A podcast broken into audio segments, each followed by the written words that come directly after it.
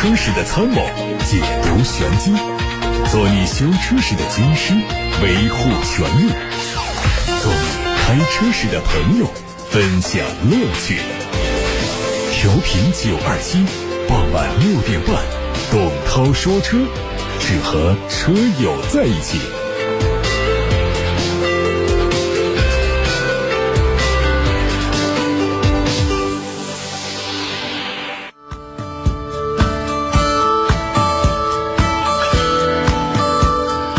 先看新闻。彭博社报道说，日前，美国高速公路交通安全管理局要求高田公司必须在十二月三十一号之前证明，多达一亿个含有化学干燥剂的安全气囊增压泵从长期来看是安全的。如果高田公司不能证明气囊当中的新型干燥剂的安全性和耐用性，美国有关部门可能会下令大规模召回。再一次大规模召回的总成本可能就达到了数百亿美元，其中汽车制造商首当其冲。对此报道，负责高田业务的美国。百利德安全系统公司没有回复媒体的置评请求。负责高田债务的高田气囊美国子公司 TK 控股的代表也拒绝置评。汽车安全分析和研究供应商的分析师斯科特表示，鉴于2008年以来生产的增压泵已经长达十年之久，那么可能会下令召回数量将近数亿的气囊。由于高田公司的破产，汽车制造商和供应商不得不承担百分百的召回成本。最近，海外媒体曝光了一组宝马全新 X 八车型的渲染图，新车预计将于二零二零年底或者是二零二一年初正式亮相，海外预计起售价为八万美元，约合人民币五十七万元人民币。外观方面，新车前脸是采用了 X7 同款的大尺寸的双肾格栅，侧面是溜背的造型，车尾是双边单出的排气，内饰是三辐式的多功能方向盘，搭载全液晶数字仪表以及悬浮式的屏幕，下方还装上了水晶电子挡把。在动力方面，预计是用 4.4T 的 V8 双涡轮增压发动机搭配八速的手自一体变速器。新车还计划推出一款 V12 的涡轮增压发动机，届时动力会得到大幅度的提升。有消息传出，丰田中国调整了广汽丰田、一汽丰田、雷克萨斯三家公司在中国的管理层。雷克萨斯中国执行副总经理大竹仁将会接替离任回国的水谷雅史，出任一汽丰田常务副总经理。广汽丰田执行副总经理将接任大竹任，出任雷克萨斯中国执行副总经理一职。广汽丰田负责采购和管理的副总文大力。将会出任广汽丰田执行副总经理。以上人事调动将于二零二零年元月一号正式生效。有媒体联系丰田中国相关负责人核心消息真实性，相关负责人表示，目前丰田中国官方还没有提供这样的信息。此前，长安福特已经公布，国产探险者将于明年上市。即将国产的探险者为全新一代车型，基于 CD 六平台打造。国产探险者外观方面延续了海外版的设计，根据车型配置的不同，提供多种样式的前格栅，还有轮毂。新车的长是五米零七五，宽两米零四，轴距三米零二五。相较目前进口销售的车型。轴距是加长了十六点五公分，另外国产车型在海外版全新一代探险者的基础上，车身长度再次加长了两点五公分。而动力部分呢，国产探险者首款用上了国产的二点三 T 发动机，最大功率和目前进口版的二点三 T 一致，都是两百零三千瓦。另外，探险者发动机的布局也从上一代的横置改成了纵置，传动系统预计将会匹配十速的自动变速器。近日，海外媒体曝光了斯巴鲁新款森林人车型的部分信息。新车会提供两款混动车型，起售价约二十八万元人民币起，将于明年三月份在海外正式上市销售。外观方面，它的前脸是碳黑网状的进气格栅，配了一体式的大灯，LED 日间行车灯环绕在大灯的内部。另外，两导风口的周围是辅以镀铬的装饰条，整车更具有运动感。有媒体曝光了一组全新一代起亚 K 五的实拍图，它的前脸造型和现款的国产版变化很大，采用了起亚最新的家族设计，虎啸式的进气格栅进一步升级，熏黑式的中网更加运动，闪电式的 LED 灯带辨识度很高。内饰布局和兄弟车型全新 Sonata 保持一致，并且换装了旋钮式的电子档杆。预计国产版车型会在二零二零年的北京车展上正式亮相，并且会在明年随后进行国产。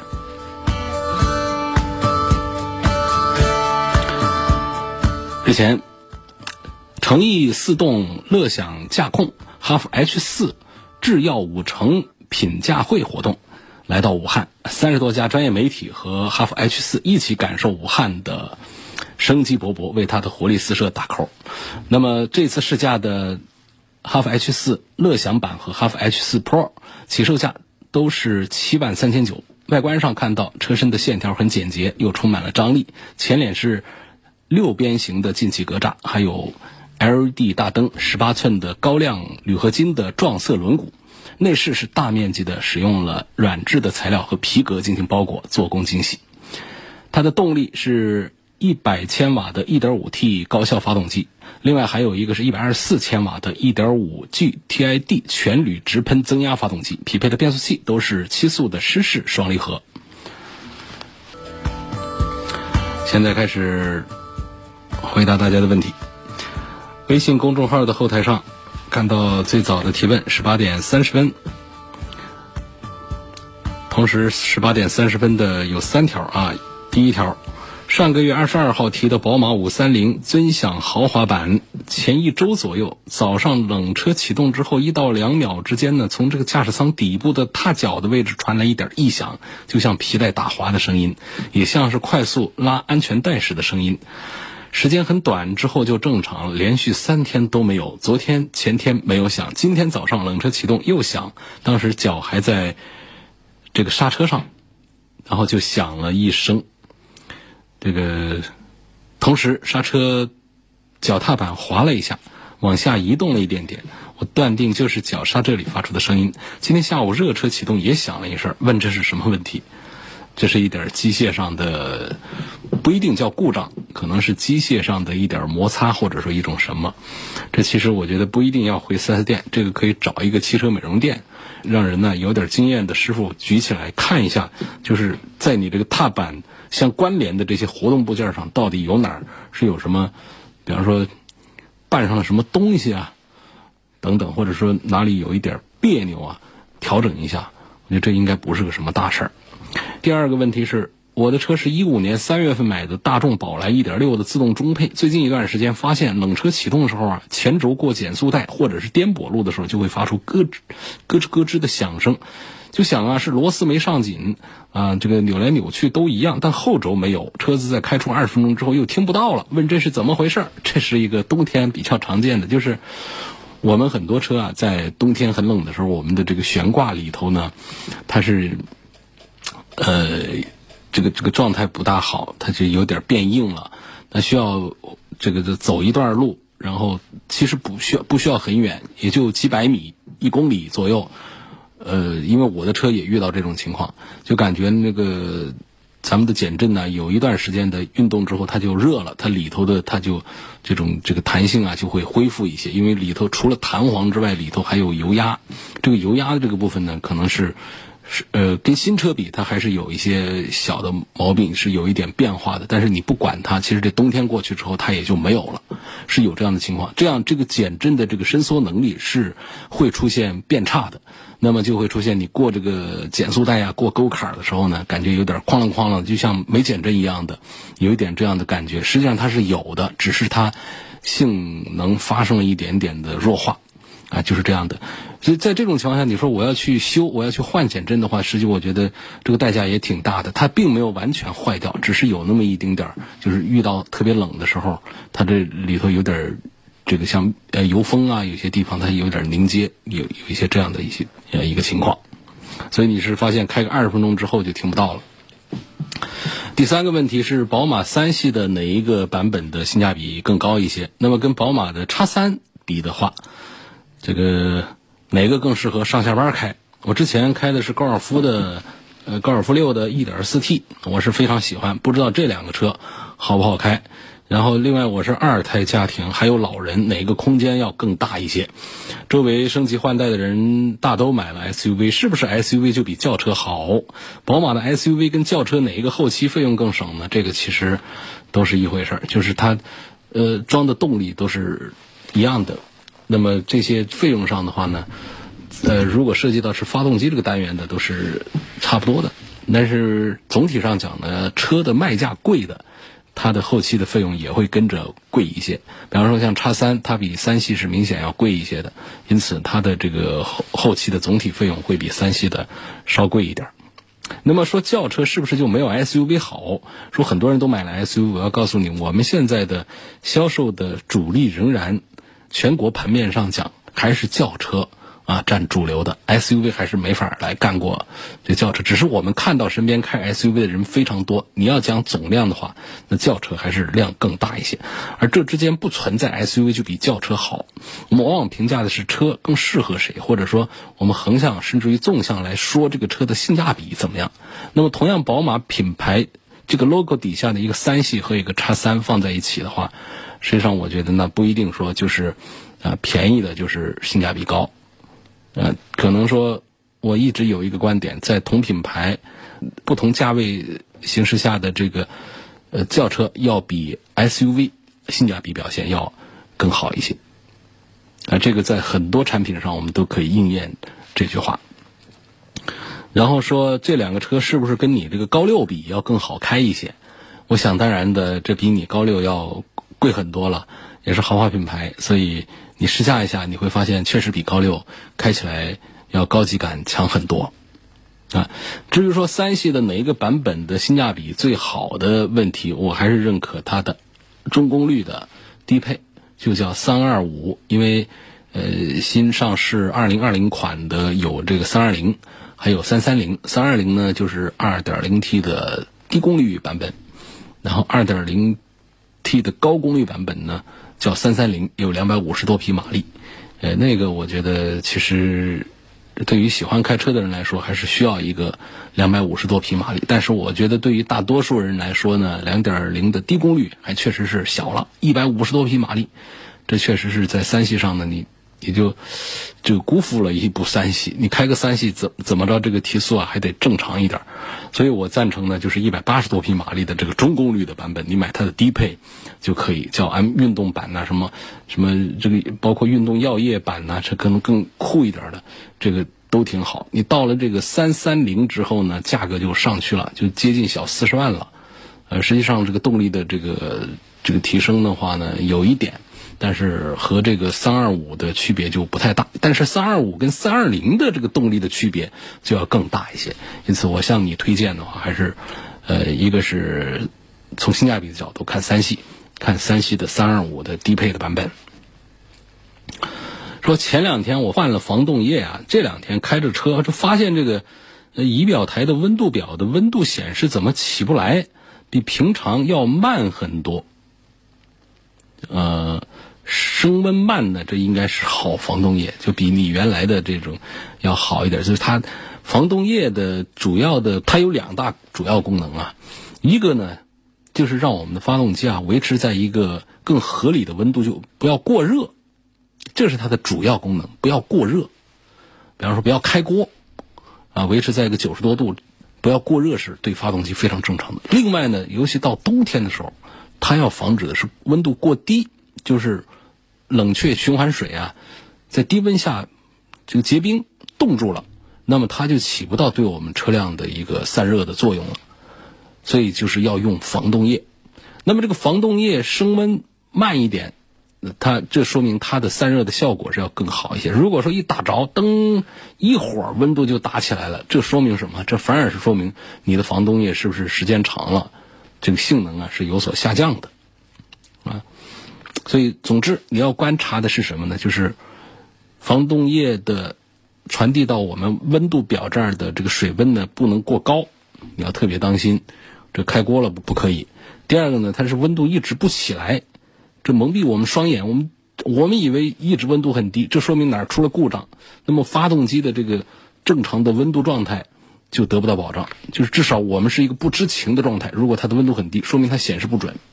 所以，不管是温度表上的温度过高还是过低，这都是要特别注意的。那怎么叫过高？怎么叫过低呢？我们现在常见的是九十多度啊，有在九十五度的，有的直接是停在九十度那儿了。实际上，我觉得在一百度以下、九十度以上的这个区间都是正常的，因为这种表啊本身误差都极大。它真实的温度正常的话都是在九十几度。你说我这跑到一百二了，那肯定你包括过了一百的，这都是我们得小心。可能是我们的表不准，这就算了。但有可能是我们的循环不好，这就得当心。还有说，我只有七八十度，就怎么跑都只有七八十度，这不代表你的这个冷却水，你的发动机一直在这个七八十度的一个一个循环温度下来运行，那是不可能的。它温度肯定是已经起来了，只是这个表显不准，这我们得查原因，是表坏了还是我们里头的循环哪坏了？看到来自。八六八六六六六六的话题，韩女士说：“我有一辆福特的野马，小毛病好多，想换一辆小巧一点的，操控性好的，没什么小毛病的车，预算二十多万。这其实并不容易办到啊，因为二十多万呢，你还要小巧一点，这个操控性好，没什么小毛病，就是恐怕还是得看到日系车阵营当中去，他们的毛病确实是少一些。但是呢，二十多万，你说谁家的日系车的这个操控还？”这个比较好，这个就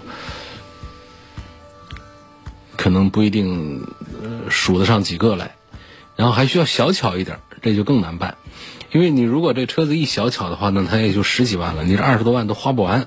那么一到二十多万来买一个日韩系的这个车的话呢，通常来讲，它这车子就小不了，它都做的比较大了，然后这个操控性上呢，也更是没法做什么保障。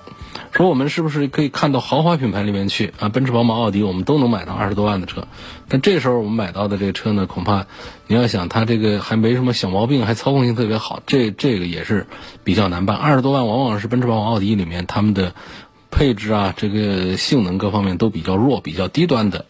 小巧的车身倒是有可能会稍微多一点，但是你要想操控比较好，没什么小毛病，这个就比较麻烦。那么作为一个女士，我觉得二十多万这么一个。那个啊，那个你比方说小巧的话，你是不是可以去看 mini 啊？mini 这个车呢，操控性目前来讲呢，在二十多万的这个小车里面还算是不错的。然后车子的小巧这一点是肯定可以满足你。现在的 mini 虽然说已经长胖了很多，但仍然是属于这个比较精致型的。嗯，你说它没有什么小毛病，这个可能很难讲。这个。Mini 本身在这个作为英国车，它的品控方面做的其实也是一般化，不算是特别优秀的。但总之呢，综合讲的话呢，二十多万来给韩女士推荐换一个车的话呢，我还是赞成你重点关注一下 Mini，它起码可以满足你一个是女士喜欢颜值好看，第二个就是小巧这一点也满足了。你看你还有一个操控好，这个车也可以够得上这个意思。至于说没有什么小毛病，你可能要。把这个期望值啊，要把它降低一些。然后还有一个问题说，日产奇骏、丰田荣放、三菱欧蓝德谁的性价比更高？希望能评价。这个评价的话呢，我觉得目前还是三菱欧蓝德的性价比表现要呃更好一些。但是这也不是说那么绝对的，因为我们从另外一个维度上来讲的话呢，三菱在品牌里面排的还是比较靠后。如果我们买一个车，还是要注意一些，重视一些品牌的话，那丰田还是排在。从目前的情形来看，还是排在三菱的前面，呃，而且是排在前面很远的。那么它这个价格上呢，它可能是要稍贵一点。那你要考虑到这个品牌的东西在里头。它本身呢，这个这一代，呃，这个二零二零款的荣放的这个价格呢，它也有低配的，就是在二十万元以内的。只能说你在二十万这个价格，你买一个荣放，你来买再买一个三菱的欧蓝德，你做对比会发现，那确实三菱欧蓝德的配置啊，它各方面都要高多了的。但总体讲，我认为呢，丰田荣放和三菱的欧蓝德不一定能分出一个谁的性价比就一定要高一些来。呃，因为荣放它在新的这一代产品上有很多的升级，啊，内饰的精细化程度啊，品牌啊，保值啊，这个各个方面，荣放还是有自己的这个优势的。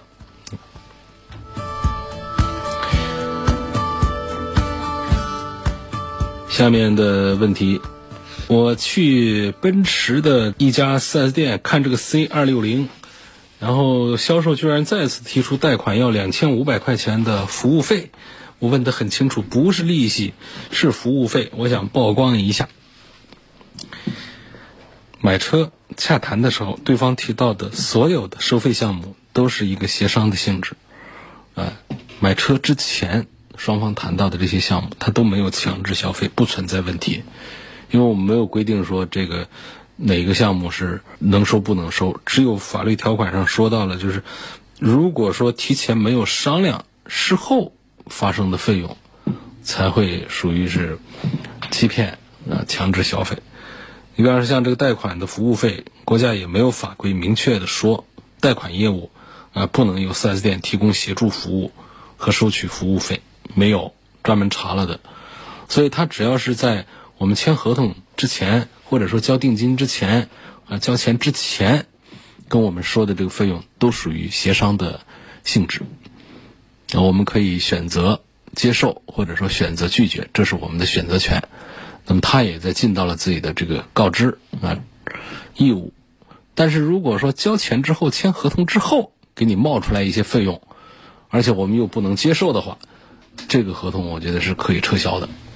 有个网友在微信公众号后台说：“我昨天问了沃尔沃 XC90 的问题，没有表达清楚，可能让涛哥误会成托了。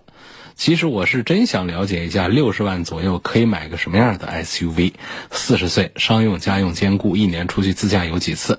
注重油耗、空间、舒适性、安全性、环保。奥迪呢？听说沥青，嗯，隔音都是沥青材料的。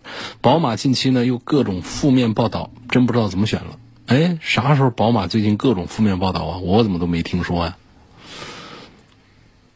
是这样啊，关于说宝马的这种负面报道，我觉得就算是有，我们要具体到这个报道是指向了什么。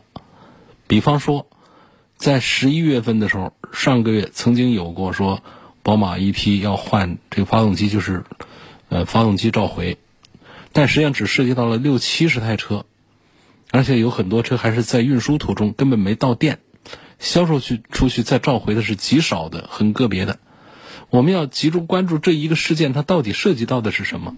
你不能说从此这整个宝马呢全瘫痪了。再说到奥迪的隔音是沥青，实际上这个也是 有区别哈。这个一部分咱们这个合资生产的敞开之后，发现喜欢用这个沥青。但还有一些进口的车型，它其实它也不用沥青，尤其到了到了高端产品的话，用的材料就会更好一些。为什么说车子越高端越豪华，它车里的味道就会越小呢？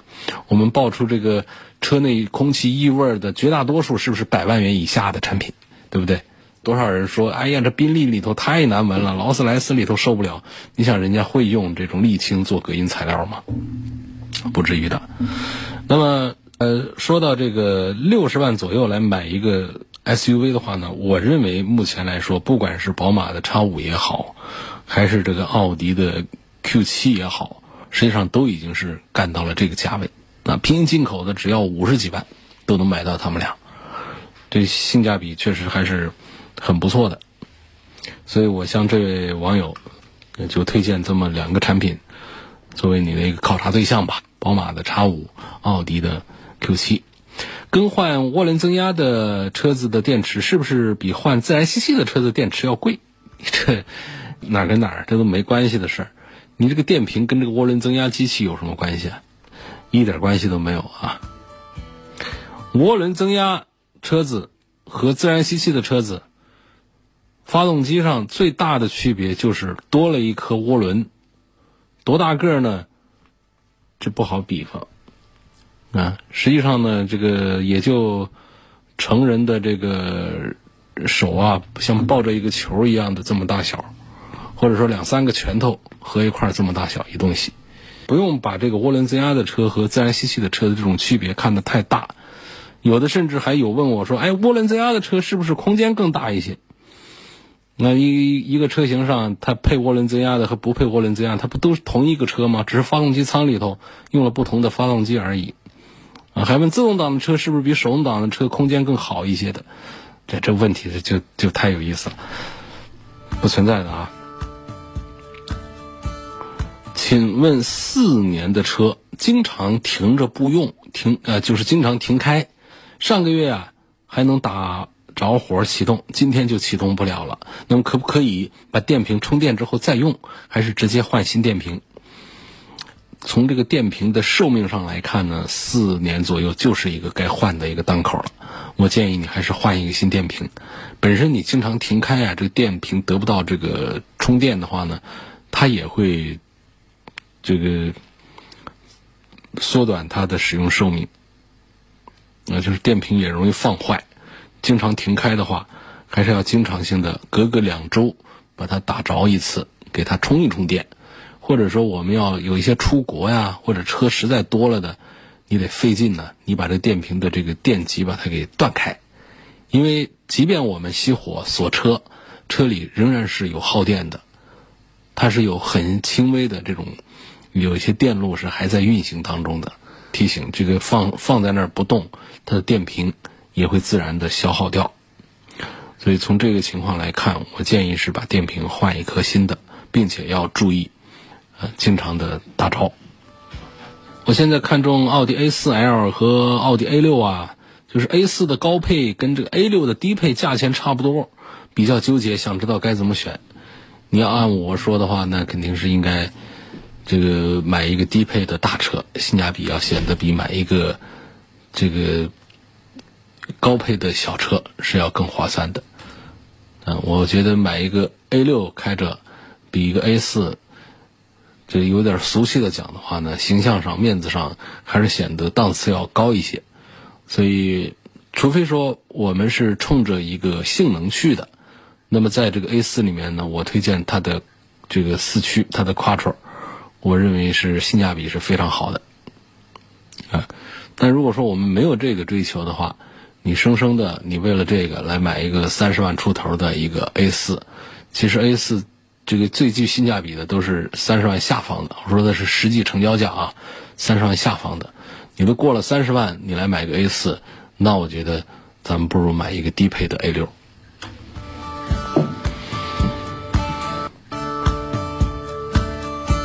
下一个问题问防冻液能不能混合使用？防冻液这个东西啊，呃，最好是不要混合用。你讲道理啊。